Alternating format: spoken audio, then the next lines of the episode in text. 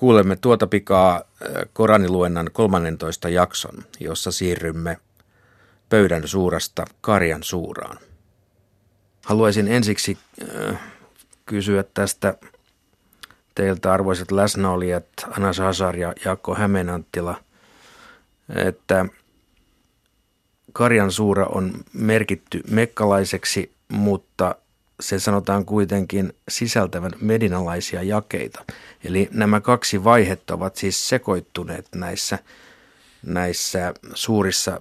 Millä periaatteella tai, tai miten historiallisesti on rakentunut tämä suuren sisäinen rakenne, siis se, että miten nämä vaihtelevat nämä medinalaiset ja, ja mekkalaiset aineistot? No useimmat suurethan on sellaisia, että ne ovat niin kuin syntyneet jommassa kummassa paikassa tai jompana kumpana aikakautena. Sen se islamilaisessa kielenkäytössä usein puhutaan nimenomaan ilmestyspaikan mukaan, mutta ehkä, ehkä länsimailla on totuttu enemmän nimittäin mekkalaisiksi ennen vuotta 622 ilmoitettu ja sitten medinalaiseksi niitä sen jälkeen, kun Mohammed siirtyi Medinaan. Ja useimmat suuret koostuu niin yhdestä ainoasta, yhden ainoan aikakauden tekstistä, mutta sitten siellä varsinkin näissä, näissä pitemmissä suurissa saattaa olla joukossa tällaisia myöhempiä lisäyksiä, joilla on siis niin kuin islamista kannalta, niillä on ikään kuin Jumalan auktorisointi, ne ovat sellaisia, minne niin kuin Jumala oli suunnitellut, että siihen tulee, tulee tietty, tietty myöhempi lisäys, mutta että se alun perin on ilmoitettu niin kuin ikään kuin ilman tätä lisäystä, ja sitten myöhemmin se lisäys on laitettu ikään kuin oikealle paikalle, mikä sillä alusta alkaen on, on ollut ikään kuin Jumalan mielessä. Joo, toki, toki nämä, nämä medinaisuus tai, tai tämä aikakausi, milloin, milloin on ilmoitettu, on, on tarkalleen tiedossa. Ja näin tieteilijöillä, koranitieteilijöillä on, on monta jakota, jakotapaa. Jotkut sanovat, että kaikki mikä on ilmoitettu Mekassa on mekkalainen, kaikki mikä on ilmoitettu Medinassa on medinalainen ja mikä on ilmoitettu ulkopuolella on sen, sen paikan mukaan.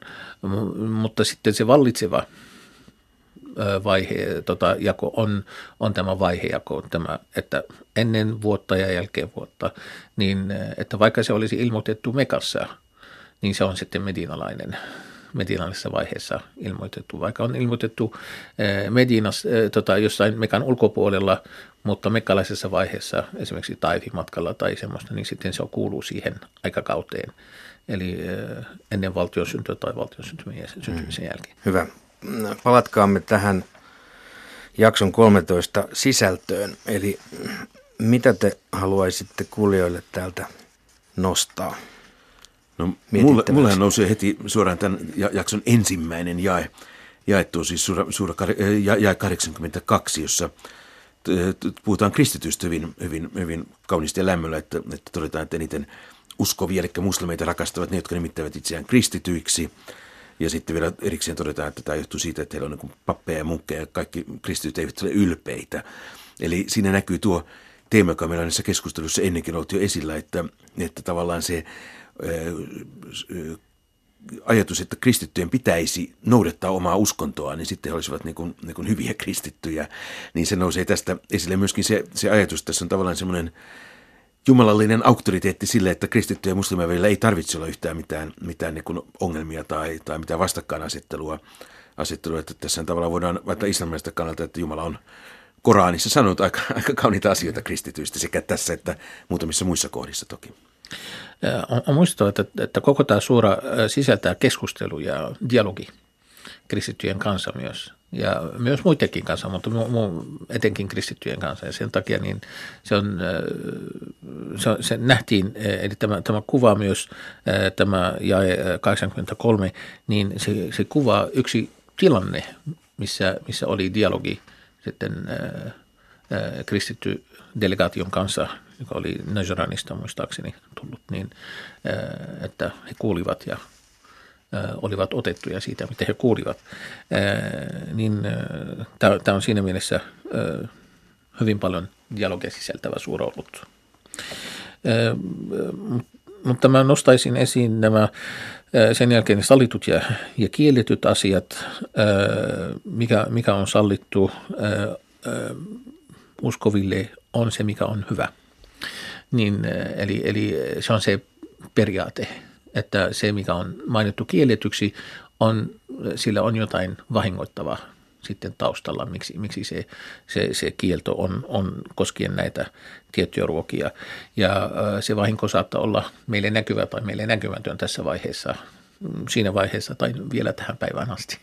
Niin, että jotkut tähän päivään saakka väitelevät, miksi sika on kielletty tai, tai vastaava. Mutta, mutta nähdään myös, että milloin on sallittu, milloin milloin ei olisi sallittu metsästä. Ja tämä, tämä myös pyhän, pyhässä alueessa metsästäminen on selkeästi, selkeästi kielletty. Sen sijaan kaikki merieläimet taas on, on sallittu ja ne menee, menee toisinpäin. Ja tässä suurassa jakeessa 90 ja 91.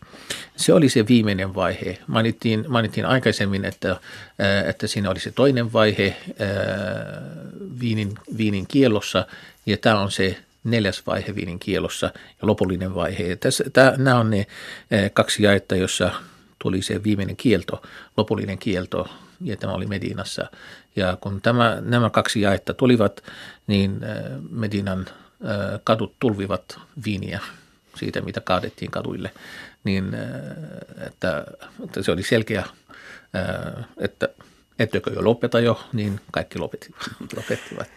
Siinä myöskin sitten, tulee juuri, itsekin näiden nostaa nuo kaksi jättä esille, että siinä jakeessa 91 tulee sitten esille juuri se tavallaan se, tavallaan se motiivi, että miksi viini on kielletty, kun usein on, on niin tutkijat kuin, kuin muut kirjoittajat on miettineet, miettineet tai muslimit itsekin, että minkä takia viini on kielletty. Minusta se on aika selkeä tuo ja 91 yhdistettynä myöskin tavallisen ihmisen kokemuksen, että kyllä uhkapelit ja, uhkapelit ja alkoholin juominen, ne pidättävät riitaa ja epäsopua.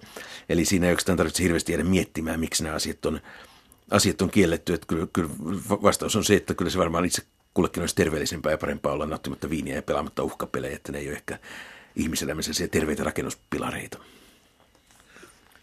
Pöydän tarina. Niin, Haluaisitteko niin, todeta tämän suuren nimen merkityksestä jotakin? Se, sehän liittyy Jeesuksen, Jeesuksen elämän aikaan, että, että se oli yksi, yksi pyyntö, mitä, mitä Jeesuksen seuraajat halusivat, ää, niin että se vahvistaisi uskoa. Mutta tämän suoran mukaan siinä oli varoittava sanoma mukaan, että, että Jumala kyllä lähettäisi tämä pysyvä juhlapöytä, mutta se olisi pysyvä merkki, jolloin kukaan ei saisi olla usko, jättää uskoa sen jälkeen, niin Eli, eli tiettävästi siitä ei loppujen lopuksi lähetetty, mutta ehkä, ehkä professorilla on. Niin, se on varmasti tutkimuksessa on yhdistetty juuri, mikä on aika luonnollistakin yhdistää se nimenomaan kristilliseen ehtoollis käytäntöön, että se on tavallaan niin kuin se pöytä, mitä tuossa ajatellaan, niin se on ehtoollispöytä, että jos meillä olisi ehtoollispöytä niin kuin jatkuvasti läsnä, se on tavallaan tuossa vähän tällainen ihmeellinen, ihmeellinen pöytä, että siellä, siellä, siellä, siellä tulee ruokaa, sinne pöydälle. Ja sehän on, siis se ei ole mitenkään niin outo ajatus, koska idän kirkkojen ehtoollis, ehtoollisena jaetaan sellaisia tukevia leivän kimpaleita, että nämä meidän öylätit ovat hyvin kevyttä kamaa verrattuna siihen useimpien idänkirkon ehtoolliskäytäntöihin. Että tässä tavallaan tämä pöytä, mitä, mistä Suura puhuu, niin se on varmasti nimenomaan sitten se, se ehtoollispöytä, miten se on ajateltu. Mutta sitten tässä jaksossa on tietysti vielä tuolla suuressa kuusi on sitten tämä, tämä jae yhdeksän, joka on aika mielenkiintoinen, koska siinä korostetaan sitä, että, että miksi profeetta Muhammed on lähetetty tuomaan, tuomaan tätä Jumalan sanomaa, että minkä takia ei ole lähetetty enkeliä, että sillähän ihmiset olisivat kerralla uskoneet. Ja niin kuin tässä on moneen yhteyteen tässä keskustelussa Anas Hajarkin on todennut, että islamilaisesta kannalta tämä on tavallaan koe, että jos sieltä olisi tullut sitten enkeli kaikessa loistossaan tuomaan, tuomaan Korania, niin tietysti kaikki olisivat uskoneet, jolloin siinä ei olisi ikään kuin testattu ihmisiä, että kuka uskoo ja kuka ei. Mutta myöskin tätä voi ajatella niin se sellaista kannalta, että profeetta Muhammedhan Koranissa kuvataan aika vahvasti nimenomaan vain inhimillisenä olentona. Että Koranin kuva Muhammedista on aika tarkka, että Muhammed ei ole tämmöinen ihmeiden tekijä tai, tai saati, saati Jumalan poika tai, tai tällainen enkeli tai mikä. Että hän on niin yksi ihminen muiden joukossa, esikuvallinen toki sitten myöhemmin, mutta että, että juuri se tässä korostaa, että ei ole lähetetty enkeliä, vaan ihan tavallinen ihminen lähetetty tuomaan Korani. Ja nimenomaan koko tämän äh, Alan Aamin suuran alku, niin siinä on se vahvistus teemalle usko Jumalaan, usko profeettoihin ja usko profeettaan ja sille, että vaikka joku yrittää pilkata profeetta, niin tämä, tässä on lohdutus, lohdutus profeetalle, että jotkut on, on, yrittävät pilkata sinua, mutta on, on aiemmatkin profeetat pilkattu, niin mm. että se, sä et ole ensimmäinen. Ja tiedät, mitä tapahtui aikaisemmille, kun he pilkasivat omia profeettojaan.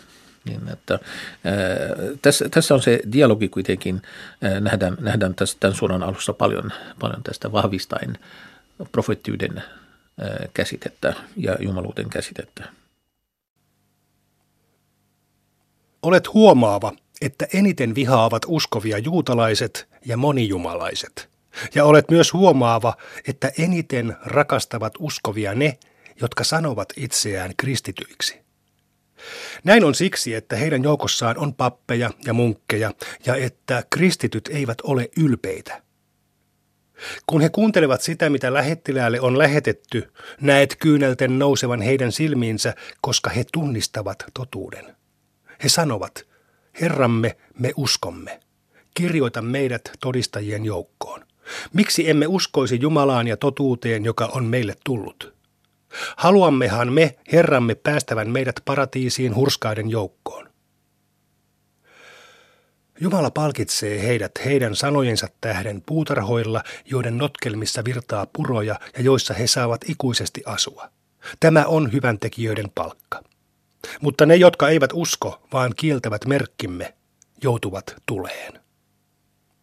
Uskovaiset, älkää julistako kielletyiksi niitä hyviä ruokia, joita Jumala on teille sallinut, älkääkä rikkoko hänen käskyjään, sillä Jumala ei rakasta rikkojia. Syökää sitä, minkä Jumala on antanut teille hyväksi ja sallituksi ravinnoksi, ja pelätkää Jumalaa, johon te uskotte. Ei Jumala rankaise teitä turhasta puheesta valassanne, vaan hän rankaisee teitä sen perusteella, mitä olette vannoneet, jos rikotte valanne. Rikotun valan sovituksena on kymmenen köyhän ruokkiminen ruualla, jota annatte perheellennekin, tai heidän vaatettamisensa tai orjan vapauttaminen. Jolla ei ole tähän varaa, paastotkoon kolme päivää. Näin teidän tulee sovittaa, jos olette vannoneet ja joudutte rikkomaan valanne pitäkää valanne. Näin Jumala tekee teille selviksi merkkinsä, jotta te olisitte kiitollisia. Uskovaiset. Viini, maisirpeli, uhrikivet ja arpanuolet ovat inhotus ja saatanan työtä. Välttäkää siis niitä, jotta menestyisitte. Saatana haluaa kylvää teidän keskellenne vihaa ja epäsopua viinillä ja maisirpelillä ja estää teitä muistamasta Jumalaa ja rukoilemasta. Herkeättekö te jo? Totelkaa Jumalaa, totelkaa lähettilästä ja olkaa varuillanne. Jos käännytte pois, tietäkää, että lähettiläämme tehtävänä on vain julistaa selkeästi. Niille, jotka uskovat ja tekevät hyviä töitä, ei lasketa synniksi sitä, mitä he syövät. Jos he ovat hurskaita, uskovat ja tekevät hyviä töitä, vieläkin ovat hurskaita ja uskovat ja vieläkin ovat hurskaita ja tekevät hyvää. Jumala rakastaa hyvän tekijöitä. Uskovaiset. Jumala koettelee teitä sillä riistalla, jonka te saatte pyydystetyksi käsin tai keihäällänne, jotta hän tietäisi, kuka pelkää häntä salassa. Sitä, joka rikkoo tämän jälkeen, odottaa tuskallinen rangaistus. Uskovaiset, älkää metsästäkö pyhiinvaelluksella ollessanne. Jos joku teistä kuitenkin harkiten metsästää, maksakoon sovituksena saman verran karjaa kuin mitä sai saalista. Kaksi oikeamielistä miestä teidän joukostanne määrätköön, paljonko hänen tulee lähettää uhrieläimiä kaabaan. Tai sitten hänen tulee sovituksena ruokkia köyhiä tai paastota vastaava aika, jotta hän saisi maistaa tekonsa kurjuutta. Jumala antaa anteeksi sen, mikä on jo tapahtunut, mutta sille, joka toistaa tekonsa, Jumala kostaa. Jumala on mahtava, kostava. Teille on pyhinvaelluksen aikana sallittua syödä merestä saatua saalista, ruokana teille ja matkaaville, mutta metsästäminen on teiltä kielletty niin kauan kuin olette pyhiinvaelluksella. Pelätkää Jumalaa, jonka luokse teidät vielä kootaan. Jumala on asettanut Kaaban, pyhän temppelin pysyväksi säädökseksi ihmisille ja samoin rauhoitetun kuukauden, uhrilahjat ja eläimet, jotta te ymmärtäisitte, että Jumala tietää kaiken, mikä on taivaassa ja maassa, ja että hän on kaikki tietävä. Tietäkää, että Jumala on ankara rankaisemaan, mutta että hän on myös anteeksi antava, armelias. Ei lähettilään asiana ole kuin julistaa. Jumala tietää, mitä te tuotte julki ja mitä salaatte. Sano, huono ja hyvä eivät ole samanveroisia, vaikka sinua miellyttäisikin huonon paljous. Pelätkää Jumalaa, te ymmärtäväiset, jotta menestyisitte. Uskovaiset, älkää kysykö asioista, jotka loukkaisivat teitä, jos ne tulisivat ilmi. Jos kysytte niistä, kun Korania lähetetään, ne tuodaan teille ilmi. Jumala antaa tämän kuitenkin anteeksi. Hän on anteeksi antava, laupias. Niistä ovat kysyneet myös muut ihmiset ennen teitä, mutta sitten he eivät uskoneetkaan niihin. Ei Jumala ole säätänyt Bahiraa, Saibaa, Wasilaa eikä Hamita, vaan uskottomat ovat vain sepittäneet Jumalasta valheita. Useimmat heistä ovat tietämättömiä. Heille sanotaan, tulkaa sen luo, mitä Jumala on lähettänyt. Tulkaa lähettilään luo. He vastaavat, meille riittää se, mitä olemme nähneet isiemme noudattavan. Mutta entä jos heidän isänsä eivät tienneet mitään, eivätkä kulkeneet oikealla tiellä? Uskovaiset, te olette vastuussa vain itsestänne. Jos te kuljette oikealla tiellä, eivät ne, jotka ovat eksyksissä, voi teitä vahingoittaa. Jumalan luokse teidän kaikkien on palattava, ja hän kertoo teille, mitä te teitte. Uskovaiset, kun joku teistä on kuolemaisillaan ja tekee jälkisäädöksensä, riittää kaksi rehellistä miestä teidän joukostanne todistajiksi tai kaksi muuta miestä, jos olette matkalla kuoleman korjatessa teidät. Pyytäkää heitä jäämään rukousten jälkeen, ja jos epäilette heitä, vannokoot he Jumalan nimeen. Me emme todista väärin edes sukulaisemme takia, emmekä kätke Jumalan edessä annettua todistusta, sillä silloin olisimme syntisiä.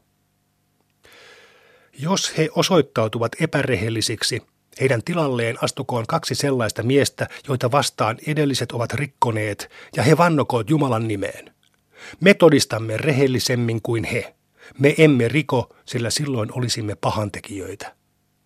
Tämä takaa parhaiten sen, että he esittävät todistuksensa oikein ja pelkäävät väärän valan tulevan torjutuksi toisella valalla. Pelätkää Jumalaa ja kuulkaa. Jumala ei johdata syntisiä. Kun Jumala kokoaa lähettiläät, hän kysyy heiltä, kuinka teille vastattiin? He sanovat, emme me tiedä, sinä tunnet salaisuudet. Jumala sanoi, Jeesus, Marian poika, muista armoani, jota osoitin sinulle ja äidillesi, kun autoin sinua pyhällä hengellä, niin että saatoit puhua ihmisille kehdosta ja vielä aikuisenakin. Minä opetin sinulle kirjan, viisauden, tooran ja evankeliumin. Sinä loit savesta linnun hahmon minun luvallani ja puhalsit siihen, ja se muuttui linnuksi luvallani. Sinä paransit sokean ja spitaalisen luvallani ja herätit kuolleet luvallani. Minä suojelin sinua israelilaisilta sinun esittäessäsi heille selkeitä merkkejä ja uskottomien sanoessa, tämä on selvää taikuutta. Minä annoin opetuslapsille ilmestyksen, uskokaa minuun ja lähettilääseeni. He vastasivat, me uskomme, todista, että me alistumme sinulle. Opetuslapset sanoivat, Jeesus Marian poika, kykeneekö Herrasi lähettämään taivaasta meille pöydän? Hän vastasi, pelätkää Jumalaa, jos olette uskovia. He sanoivat, me haluamme syödä siltä, jotta mielemme rauhoittuisi ja me tietäisimme, että olet puhunut meille totta ja todistaisimme sen. Jeesus Marian poika sanoi, Jumalani, Herramme, lähetä meille taivaasta pöytä merkiksi sinulta, jotta niin ensimmäinen kuin viimeinenkin meistä juhlisi sen muistoksi. Anna meille meidän ruokamme, sillä sinä olet paras ruokkija. Jumala vastasi, minä lähetän sen teille, mutta sitä teistä, joka tämän jälkeen kieltää, minä rankaisen ankarammin kuin ketään ihmistä. Jumala sanoo, Jeesus, Marian poika, sinäkö sanoit ihmisille, Ottakaa minut ja äitini jumaliksi yhden Jumalan asemesta. Jeesus vastaa, ylistys sinulle, en minä voisi sanoa sellaista, mihin minulla ei ole oikeutta. Jos olisin sanonut niin, sinä tietäisit sen, sillä sinä tiedät, mitä minun mielessäni on, mutta minä en tiedä, mitä sinun mielessäsi on. Sinä tunnet salaisuudet. Olen sanonut heille vain sen, mihin sinä olet minua käskenyt. Palvokaa Jumalaa, minun Herraani ja teidän Herraanne. Niin kauan kuin olin heidän keskuudessaan, olin heidän todistajansa, ja kun sinä otit minut luoksesi, sinä jäit heidän vartijakseen. Sinä näet kaiken. Sinä voit rangaista heitä, ovathan he sinun palvelijoitasi, ja jos annat heille anteeksi, olet silti mahtava, viisas. Jumala sanoo, tämä on päivä, jona vilpittömiä hyödyttää heidän vilpittömyytensä. Heille kuuluvat puutarhat, joiden notkelmissa virtaa puroja ja joissa he saavat asua ikuisesti. Jumala on mieltynyt heihin ja he Jumalaan. Tämä on suurin voitto. Jumalalle kuuluu taivaan ja maan ja kaiken niissä olevan valtius. Hän on kaikkivaltias. 6. Karjan suura. Jumalan armeliaan armahtajan nimeen. Kunnia Jumalalle, joka loi taivaan ja maan ja asetti pimeyden ja valon. Ja tämän jälkeen uskottomat asettavat muita jumalia Herransa rinnalle. Hän loi teidät savesta ja asetti sitten määräajan. Tieto määräajasta on hänen luonaan. Ja tämän jälkeen te epäröitte. Hän on taivaan ja maan Jumala. Hän tietää teidän salaisuutenne ja tuntee julkiset puheenne. Hän tietää, mitä te ansaitsette. Ihmiset kääntyvät pois kaikista Herransa merkeistä ja kieltävät totuuden, vaikka se on tullut heille. Kyllä he vielä saavat selityksen sille, mitä pilkkasivat. Eivätkö he tiedä, että olemme hävittäneet ennen heitä sukupolvia, joille olimme antaneet suuremman vallan kuin teille? Me lähetimme heidän päälleen rankkasateen ja annoimme jokien virrata heidän jalkojensa juuresta ja tuhosimme heidät heidän syntiensä tähden. Heidän jälkeensä me annoimme uusien sukupolvien kasvaa. Vaikka lähettäisimme sinulle papyrukselle kirjoitetun kirjan, jota he voisivat käsin kosketella, uskottomat vain sanoisivat, tämähän on selvää taikuutta. Ja he sanoisivat, miksi hänelle ei ole lähetetty enkeliä? Jos me lähettäisimme enkelin, olisi asia jo ratkaistu, eikä heille enää annettaisi lykkäystä.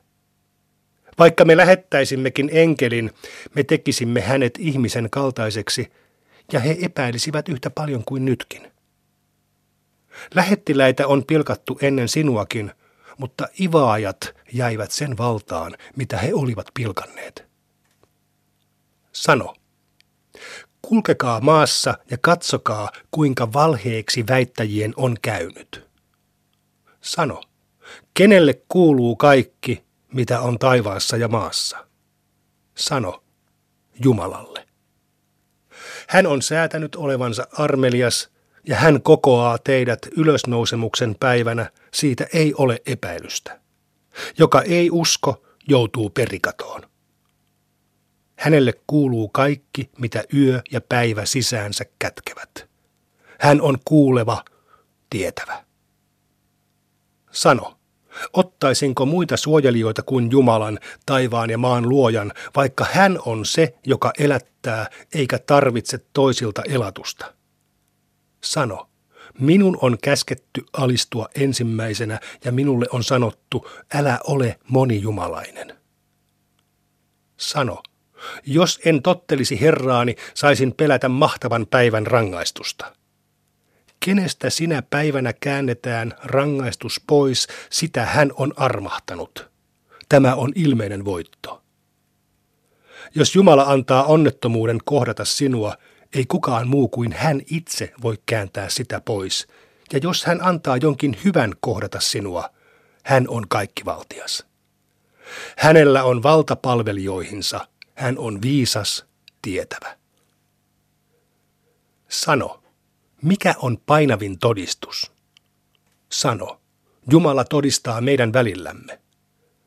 Tämä Koraani on ilmoitettu minulle, jotta varoittaisin sillä teitä ja muita, jotka sen kuulevat.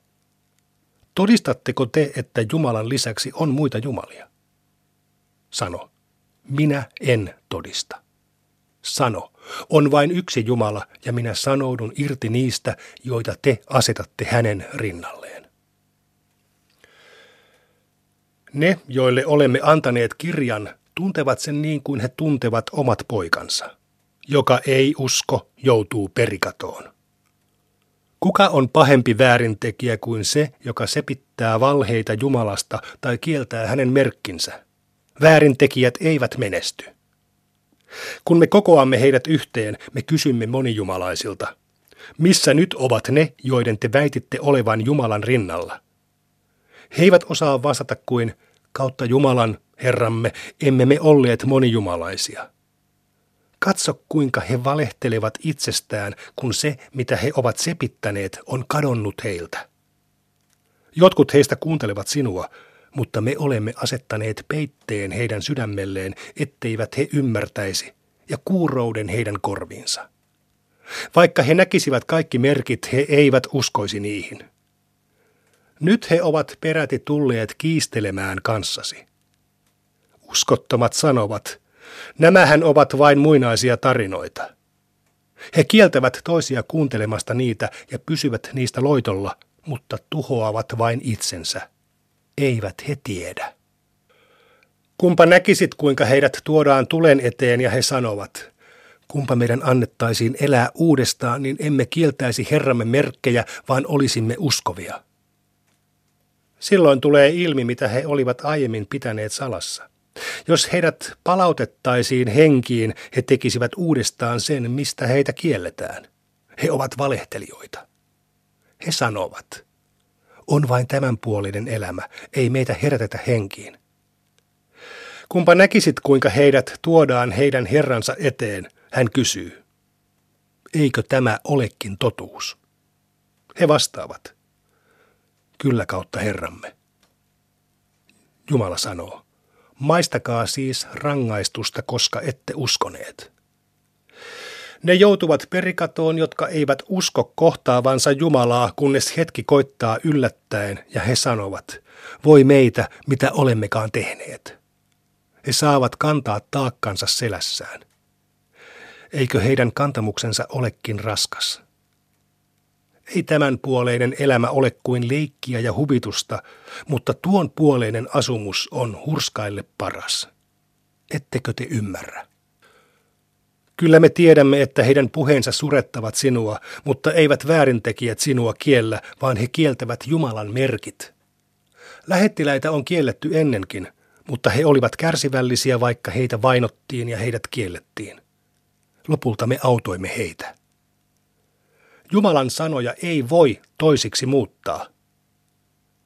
Sinähän olet kuullut tarinoita lähettiläistä. Sinulle voi käydä raskaaksi se, että he kääntyvät pois, mutta vaikka pystyisit tekemään reijän maahan tai asettamaan tikkaa taivaaseen ja toisit heille heidän nähtensä merkin, he eivät silti uskoisi. Jos Jumala tahtoisi, hän voisi koota heidät kaikki oikealle tielle. Älä liity tietämättömiin.